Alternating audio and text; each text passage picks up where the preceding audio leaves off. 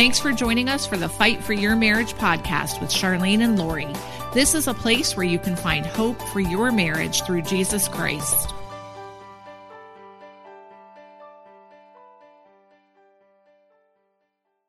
Hey, thanks for joining us for another episode of the Fight for Your Marriage podcast. It's Lori, and I'm so happy that you're with us today and listening to um, this episode. With me today is my son, Kyle, who's going to be joining us on the podcast. Hey, how's it going, guys?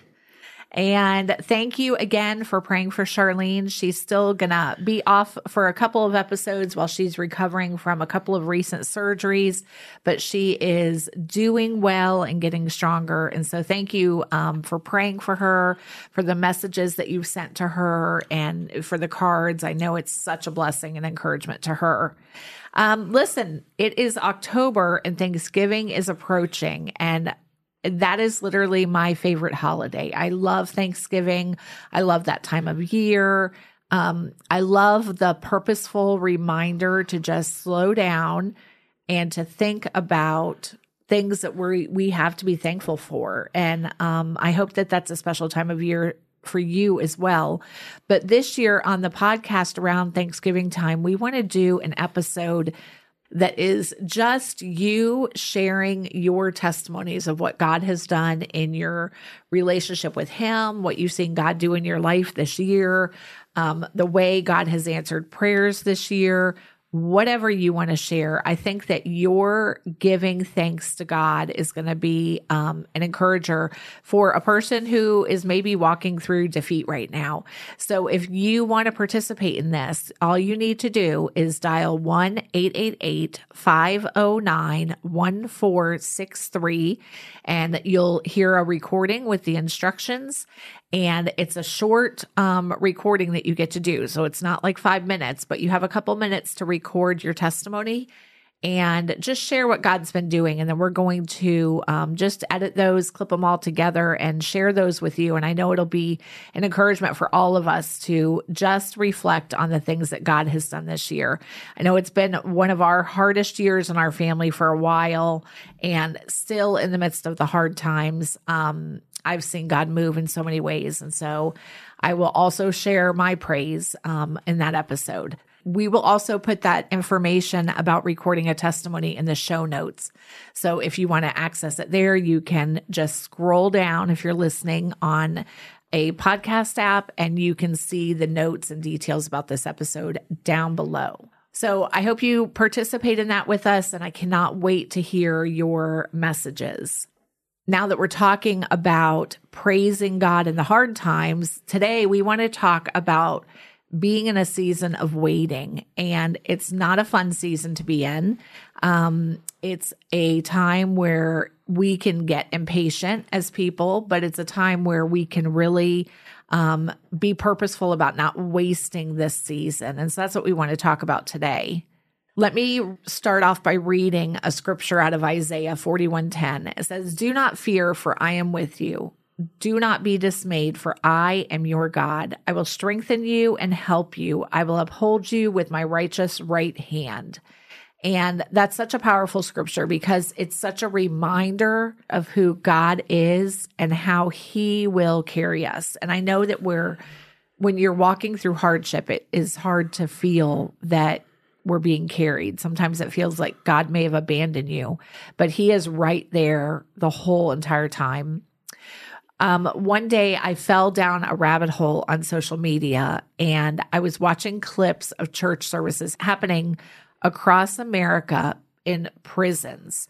And I watched prisoners who had been convicted of some awful acts, um, sharing how God had transformed them and given them hope for their future and some of the people shared that despite even having a life sentence, they knew that God had placed them in that prison for a reason and to be a witness to others.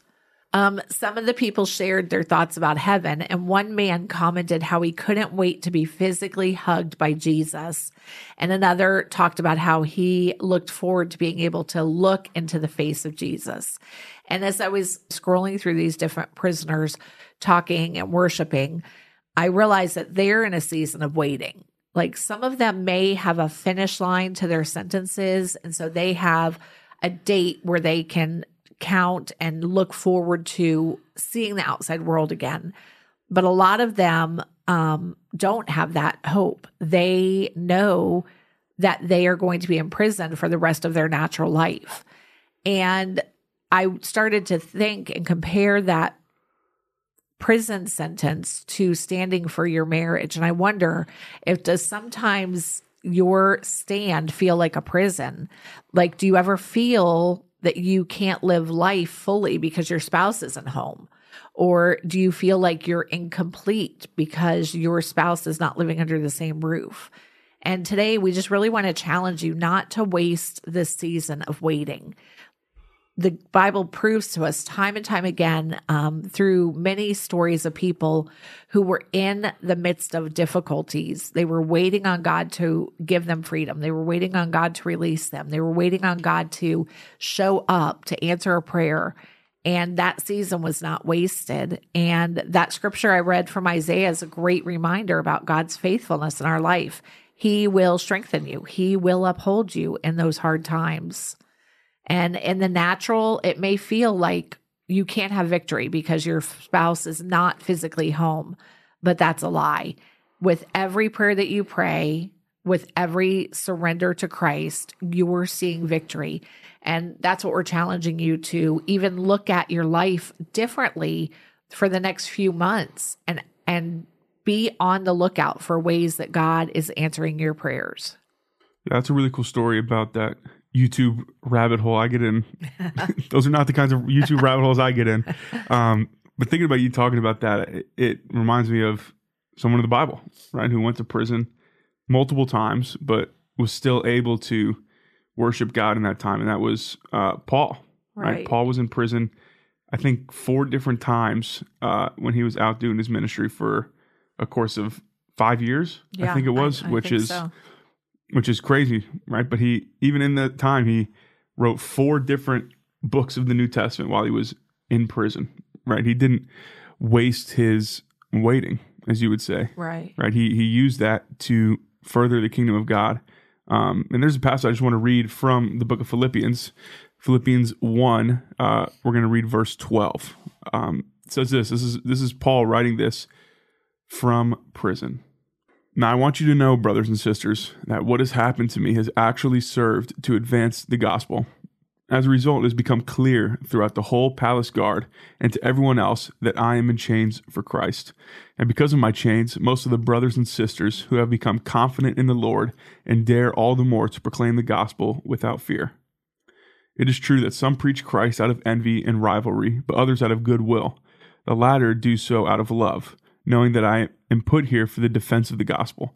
The former preach Christ out of selfish ambition, not sincerely, supposing that they can stir up trouble for me while I'm in chains. But what does it matter? The important thing is that in every way, whether from false motives or true, Christ is preached, and because of this I rejoice. Yes, and I will continue to rejoice, for I know that through prayers and God's provision of the Spirit of Jesus Christ, what has happened to me will turn out for my deliverance. I eagerly expect and hope that I will in no way be ashamed, but will have sufficient courage so that now as always Christ will be exalted in my body, whether by life or by death. For to me to live is Christ and to die is gain. So Paul's writing that from prison. Um, I actually think he was like on house arrest, right? And there were palace guards, like it says in verse 13, that were all over his house. And he was kind of like waiting, right? Waiting around. He was put in prison for preaching the gospel, and he's sitting there and he's waiting. And, and, there's really not much you can do in prison or on house arrest, right? You're just sitting around the house. But what he did during his time is probably a little bit different than what I would imagine I would try and do during my time. Uh, just shows the kind of person that Paul was and why he's one of the greatest authors of the whole Bible, right? He's he's he took that time to pray and encourage and write to churches while he was in prison. This one being to the church in Philippi, um, just to encourage them and to say, hey, I know I'm in prison, but although I'm in prison, I'm still going to see the gospel advanced and do these things, although I'm in a season of waiting, right? Not everything's going right for him. Obviously, he's sitting in prison right now, but he's still doing what God wants him to do. He's not letting his circumstances um, affect what's going on in his life and affect his joy. Right. I love at the end of verse 17, it says, I am in chains. And then verse 18 says, But what does it matter? What does it matter? And I think that in our humanness, we can get so wrapped up in worrying about the circumstances of today. Um, I just read something to Kyle before we started recording that was talking about God doesn't show us, you know, the picture of what every day is going to hold in our lives because we can't handle that, you know. I could not have handled seeing some of the hardship I would face or knowing some of the heartbreak we would have. But every day as we go through certain things, he gives us enough grace and mercy to take care of us for that day. And so it reminds me of the passage in Matthew 6 that talks about the importance of not trying to store up for ourselves things for tomorrow, but instead depending on Christ for what he will give us today. Yeah, for sure. I think I think about Paul like in this passage, just throughout the whole Bible. He writes four different books from prison, like we said. Um, and just thinking about how Paul was able to, in the in the worst of the worst circumstances, in prisons back in the first century, that must have been absolutely terrible places. How he was able to have such peace and such joy while he was down there. Because I think about me personally, and and I think that I would definitely struggle right being in these places and, and i'm sure paul did um, and then thinking about it and, and, and doing some research and, and just looking at what god's word says and we find it that, that paul's joy right and this should be true of us paul's joy didn't come from his circumstances but it came from his faith and his hope in jesus christ right and that regardless of his circumstances regardless of if he was being beaten right? If he was in prison, there's a passage in scripture that says Paul was beaten so bad one time that he died and then he came back, right? His circumstances didn't affect his joy or his hope, right? Right. But his faith in Jesus is, is what had all that and held that all together, which is why when he's in prison in the worst of the worst circumstances, we can see him still looking to advance the gospel and still having hope uh, for what's to come. Right, exactly. And this week I was talking to um, somebody and sharing about Rejoice Marriage Ministries. And I had said to this person, you know, when our children um, go wayward, our children, some people have prodigal children, some people have children that for a season get involved in drugs or alcohol, or they run away from home, or whatever the situation is 99.9% of the parents don't say, I'm done with you. I can't take this anymore. I'm, you know, you have to move out. Like, I'm done. Our relationship is severed. That's it. Instead, what we do is we pray for our children and we get them help and we, and we're there for them and we want to guide them and lead them regardless of how they act. But when it comes to a marriage relationship, the world wants us to say that when we no longer feel it, when we're feeling wounded or we're feeling hurt or we're not feeling like we love our spouse anymore, that it's okay to throw them away and to say, I'm no longer going to be with you and we can end this marriage. And that's what you're standing for if you are standing for your marriage to be restored. It doesn't take two people to start this process. Reconciliation and full restoration of your marriage is going to take two people. But right now, it takes one person who will stand in the gap and say to God, I love you and I love my spouse and I want your best for our marriage. And I know that my spouse is not beyond your reach. And if you have said there's no hope, then you are limiting God's power. And we know that God is able to heal and restore and to change people's lives. And just like he was doing when Paul was ministering to people and people were being saved in Acts um, 15 and 16, you can go read it. He can do that same thing for us. Um, in Acts 16, you can read about the earthquake that happened when Paul was in in prison with Silas and the walls literally fell down and they could leave prison and what they did instead was they ministered to the jailer who was standing in front of them ready to kill himself because he thought I'm going to get in trouble because all of these prisoners have escaped And Paul and Silas minister to him. They go back to the jailer's house, and the jailer and his entire family get saved that night and get baptized. And that was in the midst of a hard time where Paul had freedom open up right in front of him, literally open up. The walls fell down. And instead of taking that freedom and running with it, Paul continued to serve Christ through sharing the gospel. And that's the unique position that we are in every day. We have the opportunity to share the gospel through you, our stands, through what we're standing for. And right now, you're standing for your marriage. And I want to challenge you don't give up on those hard days that that you feel like there's no hope. Why am I having to wait so long? But trust God's plan for your life.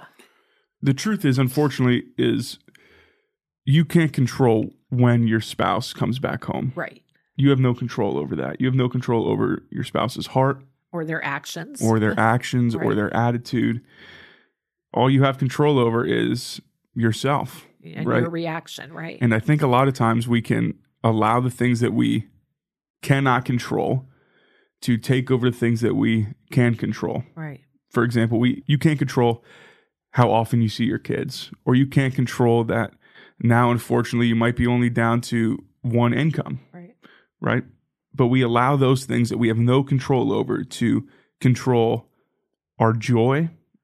We let those things control um, our relationship with God and our desire to go and share the gospel and, and, be a light amongst the world, right? Because bad things are happening in our life that we, unfortunately, again, have no control over. We, we can't let them control the things that God tells us to take heart in and to have joy. Well, one of the things we can control is when you said attitude, it made me think of forgiveness. And when we've been wronged by a person, it can be easy to harbor bitterness and to, um, you know, not forgive them for the actions. But let's look up some scriptures and talk a little bit about forgiveness. Yeah, Colossians 3:13 says, "Bear with each other and forgive one another. If any of you has a grievance against someone, Forgive as the Lord forgave you. That's one of my favorite verses about forgiveness. Well, it's one of the most convicting verses about forgiveness because forgive as I have forgiven you. I mean, that is cut and dry. We don't have a choice. We've been forgiven and we have to extend that same forgiveness and grace to other people. Yeah, one of the other ones that I like is Ephesians 4 31 32 says, Let all bitterness and wrath and anger and clamor and slander be put away from you along with all malice. just, just listen to a ton of things. Be kind to one another, tenderhearted, forgiving one another, as God in Christ forgave you. And I think, you know, there's been times in my life when each one of those first five or six things that were named have popped up in my life, right? And I've been bitter towards somebody or shown anger or slandered somebody. Um, but God tells us to, to put those things away, right? Because they're not good for us. When you think about the fruits of the Spirit, love and joy, right? The top two fruits of the Spirit are the two that kind of combat all those things that we just read, right? But God wants us to, to get rid of those things and instead forgive those who have wronged you, even though that's crazy hard to do. Right. In our humanness, it is for sure. But that's what we want you to just be reminded of today is that through God's power, when you're in the season of hardship, you can be victorious. You can wait well and not just wait well as a stationary position, but you can wait well as you're advancing the gospel, just like Paul did. So many people need to hear the hope that you have for your marriage to be restored. So many people need to hear the love that you have for your spouse despite their actions. People need to hear the way that God has transformed your life. And that's what we want to come out of your walk through marriage restoration. We really love seeing restored marriages. Obviously, that's that's what we love seeing. But more than that, we love to hear that God transformed a husband and a wife a person got saved or that there's been a change or a person who had walked away from the Lord is now back in, in fellowship with God. That's what's most important. And so as you're waiting and as you're um, walking through this season, I just pray that you will not give up on God, but instead you'll just remain faithful and steadfast and depend on Him to supply what you need to get through today. I think in this idea of waiting as well, um, there's really nothing that could have prepared you for this time in your life, right? right? When when you and your spouse are apart from each other and and you're praying for reconciliation, and um, I think when this stuff kind of happens to us, when trials and and we go through hard things, um, who we are kind of really shows up in that time, right? Right. Um, I was listening to to uh, a sermon a couple weeks ago, and he said that trials and hardships can kind of be like a magnifying glass because they can show what we truly value in our life, what we truly hold on to in our life, what truly makes us go in our life. A couple options that one we see for Paul that it was his faith in Jesus Christ. That's what made him go. And that's why he was able to, in these really difficult circumstances, still have joy. And I think for a lot of us, that is not the case. I think sometimes you could have found your identity in your spouse, right. and now that's gone. Or you could have found your identity in, you know, the money that you guys made as a family, and now that that might not be the same as it used to be. And now we don't have that same joy that we had in those circumstances because we didn't have our faith in Jesus Christ. And he wasn't the one that we had our hope in, but we had our hope in all these other things that um, are not constant, that can change, that can go with time. But if we put our faith and our hope in Jesus, not just in a salvation sense, but in a sense of knowing that He is in control, just like Paul did when he was in jail, then we are able to, when these tough times come, when we're in a season of waiting, then we can have true joy. Uh, I think back to COVID a couple years ago, right? When literally every single person in the entire world was in a season of waiting. Big waiting, yeah. Right. You weren't able to go out to the movies. You weren't able to go sit down at a restaurant. Mm-hmm. You weren't able to do any of these things. And some people that really, really messed them up because they put their confidence in things that came from outside of their home, whether that was uh, their friends, right, or or a multitude of other things when you weren't able to do anything, when you were stuck in your house in the season of waiting, right? You didn't have joy because so many outside things played a factor in our joy. And the people that did have their hope in Jesus Christ had a different joy when they were stuck in that season of waiting. Um, that's what I've seen in in the circumstances that I've looked at. And I think now a lot of us are in a similar situation where we are waiting waiting for something to happen, waiting for God to move in a in a great way. But we need to control the things that we can control, and that is what we have our hope in. And that should be Jesus Christ. It shouldn't be our spouse. It shouldn't be our income. It shouldn't be any of those other things because, again, as you've seen, those things come and go. But God is always faithful. God is always the same. And if we have our hope in Him, then we can have true, true joy when we're in a season of waiting. Absolutely. And that's the only way to experience that joy is um, through Christ.